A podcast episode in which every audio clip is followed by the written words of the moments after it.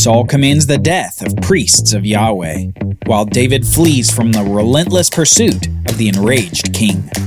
On the Bible Brief. Tell a friend about the Bible Brief today. Your recommendation can help your friend learn the Bible in a new way. Tap share on your podcast player and share your favorite episode.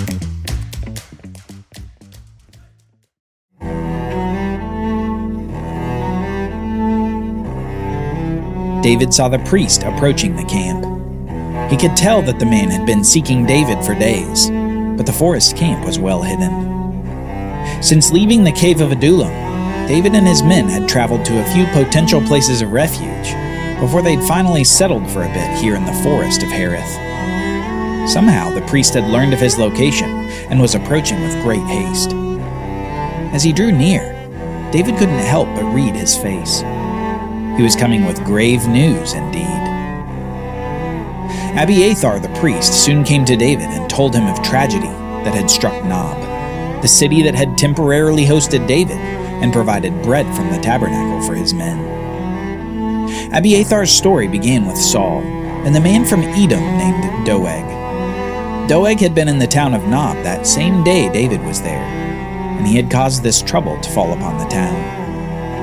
Apparently, when opportunity arose to gain favor with Saul, Doeg decided to tell Saul that he saw priests of Yahweh harboring David and giving him provisions. And Saul's anger began to boil at the priests of Nob. Abiathar continued to recount the story as it had been told to him. Then the king sent to summon Ahimelech the priest, the son of Ahitub, and all his father's house, the priests who were at Nob, and all of them came to the king. And Saul said, Hear now, son of Ahitub. And he answered, Here I am, my lord.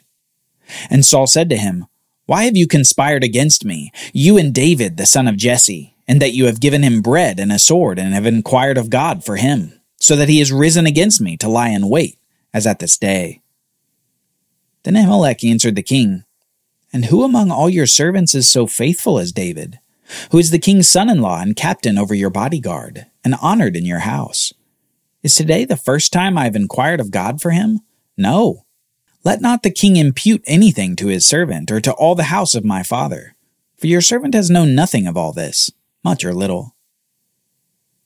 Ahimelech defends his innocence before Saul, as the king verbally tears into him, accusing him of treason and of harboring an enemy of the state. Ahimelech essentially says, why should I not have helped David, since he's your son in law and honored even in your own house? News apparently hadn't reached Nob concerning David's status with Saul. Further, back when David was there, he had told Ahimelech that he was on a secret mission from the king himself. The priest had no reason to question David's words. Ahimelech hadn't done anything wrong, but Saul's anger clouded his judgment.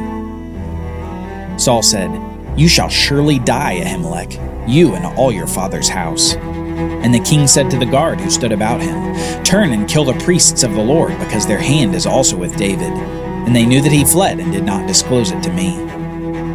But the servants of the king would not put out their hands to strike the priests of Yahweh. Then the king said to Doeg, You turn and strike the priests. And Doeg the Edomite turned and struck down the priests, and he killed on that day eighty five persons who wore the linen ephod and Nob, the city of the priests, he put to the sword, both man and woman, child and infant, ox, donkey, and sheep, he put to the sword. Saul has no understanding and no mercy, and he commands the slaughter of all the priests of Yahweh for their apparent assistance of David. Yet Saul's command falls upon fearful ears. His men had followed his orders for years, but this time it was different. This time, Saul had asked them to do something unthinkable in Israel. They were to do what? Kill the priests of the Lord, the ones who served in Yahweh's tabernacle. The men of Saul stood in solidarity and refused to follow the king's command. They were Israelites, and they would not kill the priests of Yahweh.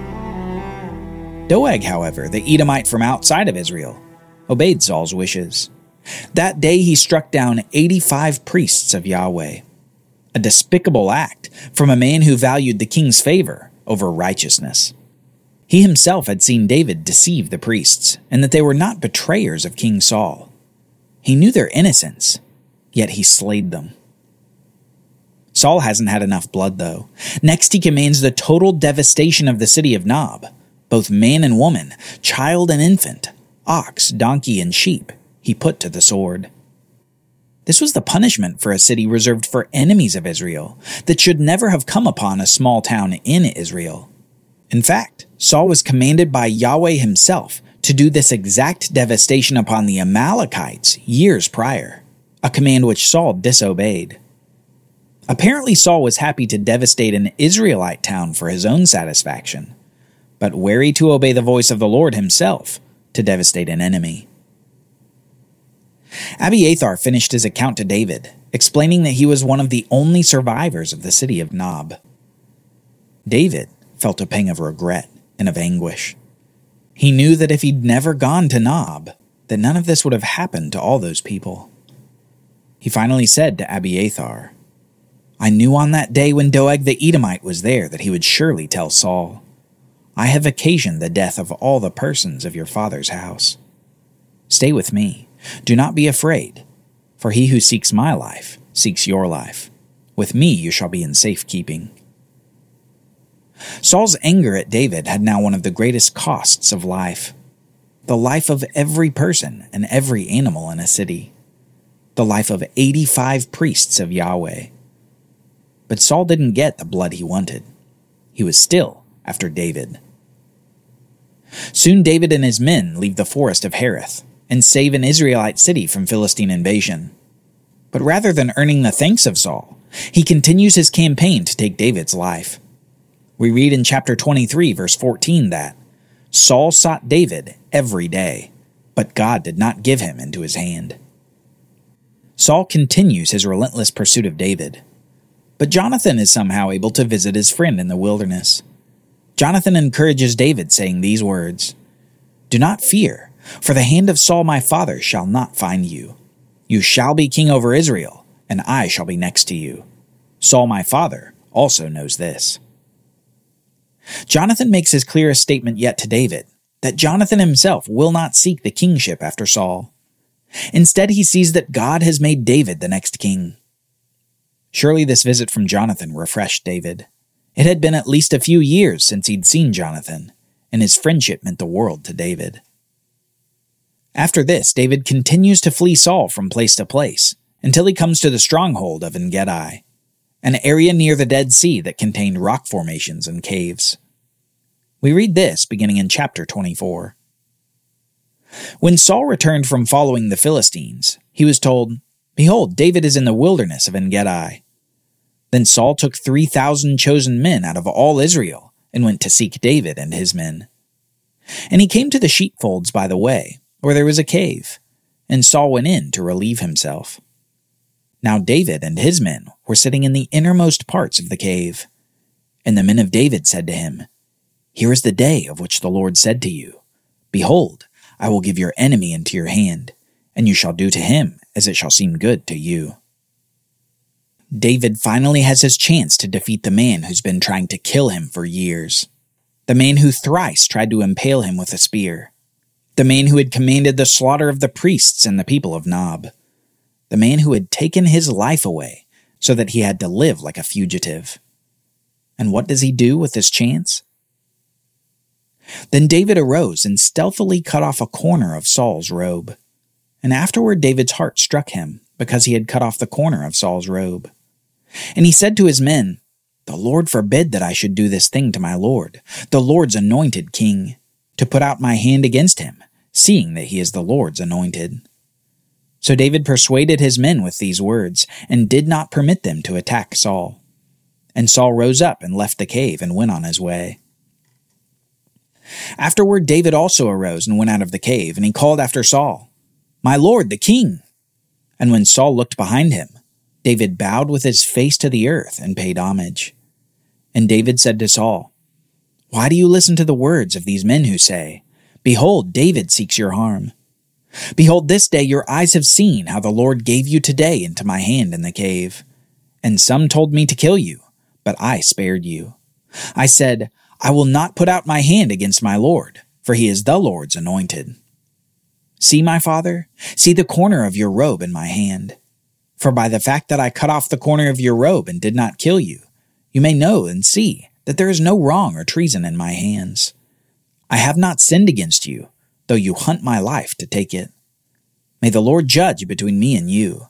May the Lord avenge me against you, but my hand shall not be against you.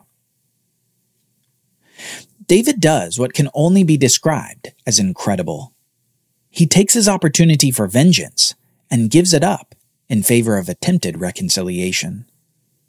Rather than take the life of Saul in the cave, he instead provides evidence that he has spared the life of Saul, proving that David had no intention of killing him. Not only that, but David showed his faith and his respect for Yahweh in refusing to kill one who was specifically anointed for the position of king by God himself. Saul had shown no such faith when he commanded the slaughter of the anointed priests of Nob. David here shows what type of man he is a man of faith who will not take the throne of Israel by force, but will trust in Yahweh alone to give him the kingdom. And soon, Saul reacts to this incredible display by David. Saul said, Is this your voice, my son David? And Saul lifted up his voice and wept. He said to David, You are more righteous than I for you have repaid me good, whereas I have repaid you evil. And you have declared this day how you have dealt well with me, and that you did not kill me when the Lord put me into your hands. For if a man finds his enemy, will he let him go away safe? So may the Lord reward you for the good that you have done to me this day. And now behold, I know that you shall surely be king, and that the kingdom of Israel shall be established in your hand. Swear to me, therefore, by the Lord, that you will not cut off my offspring after me, and that you will not destroy my name out of my father's house. And David swore this to Saul. Then Saul went home, but David and his men went up to the stronghold. The contrast between David and Saul couldn't be more stark. David was a fugitive, and yet saving cities of Israel like a king. Saul was king and yet distracted from his duties in his bloody pursuit. David was a man unwilling to lift his finger against an anointed one of God. Saul's rage caused the death of 85 anointed priests. David spared the life of his bloodthirsty enemy. Saul sought the life of an imagined enemy. Before the 600 men of David and the 3,000 men of Saul, David demonstrated his superiority to Saul. David continued his rise, even as he was on the run from the king. And though there was temporary peace now, it was peace that wouldn't last for long. Soon Saul would be back to his ever returning rage and unfaithful actions. And before long, Saul would seek a witch, a witch to help ease his fears.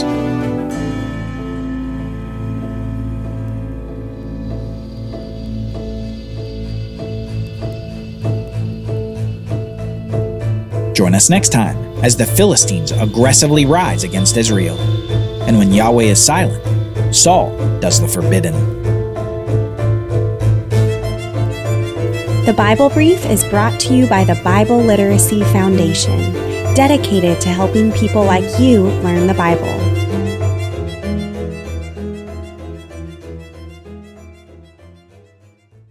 Copyright Bible Literacy Foundation 2023.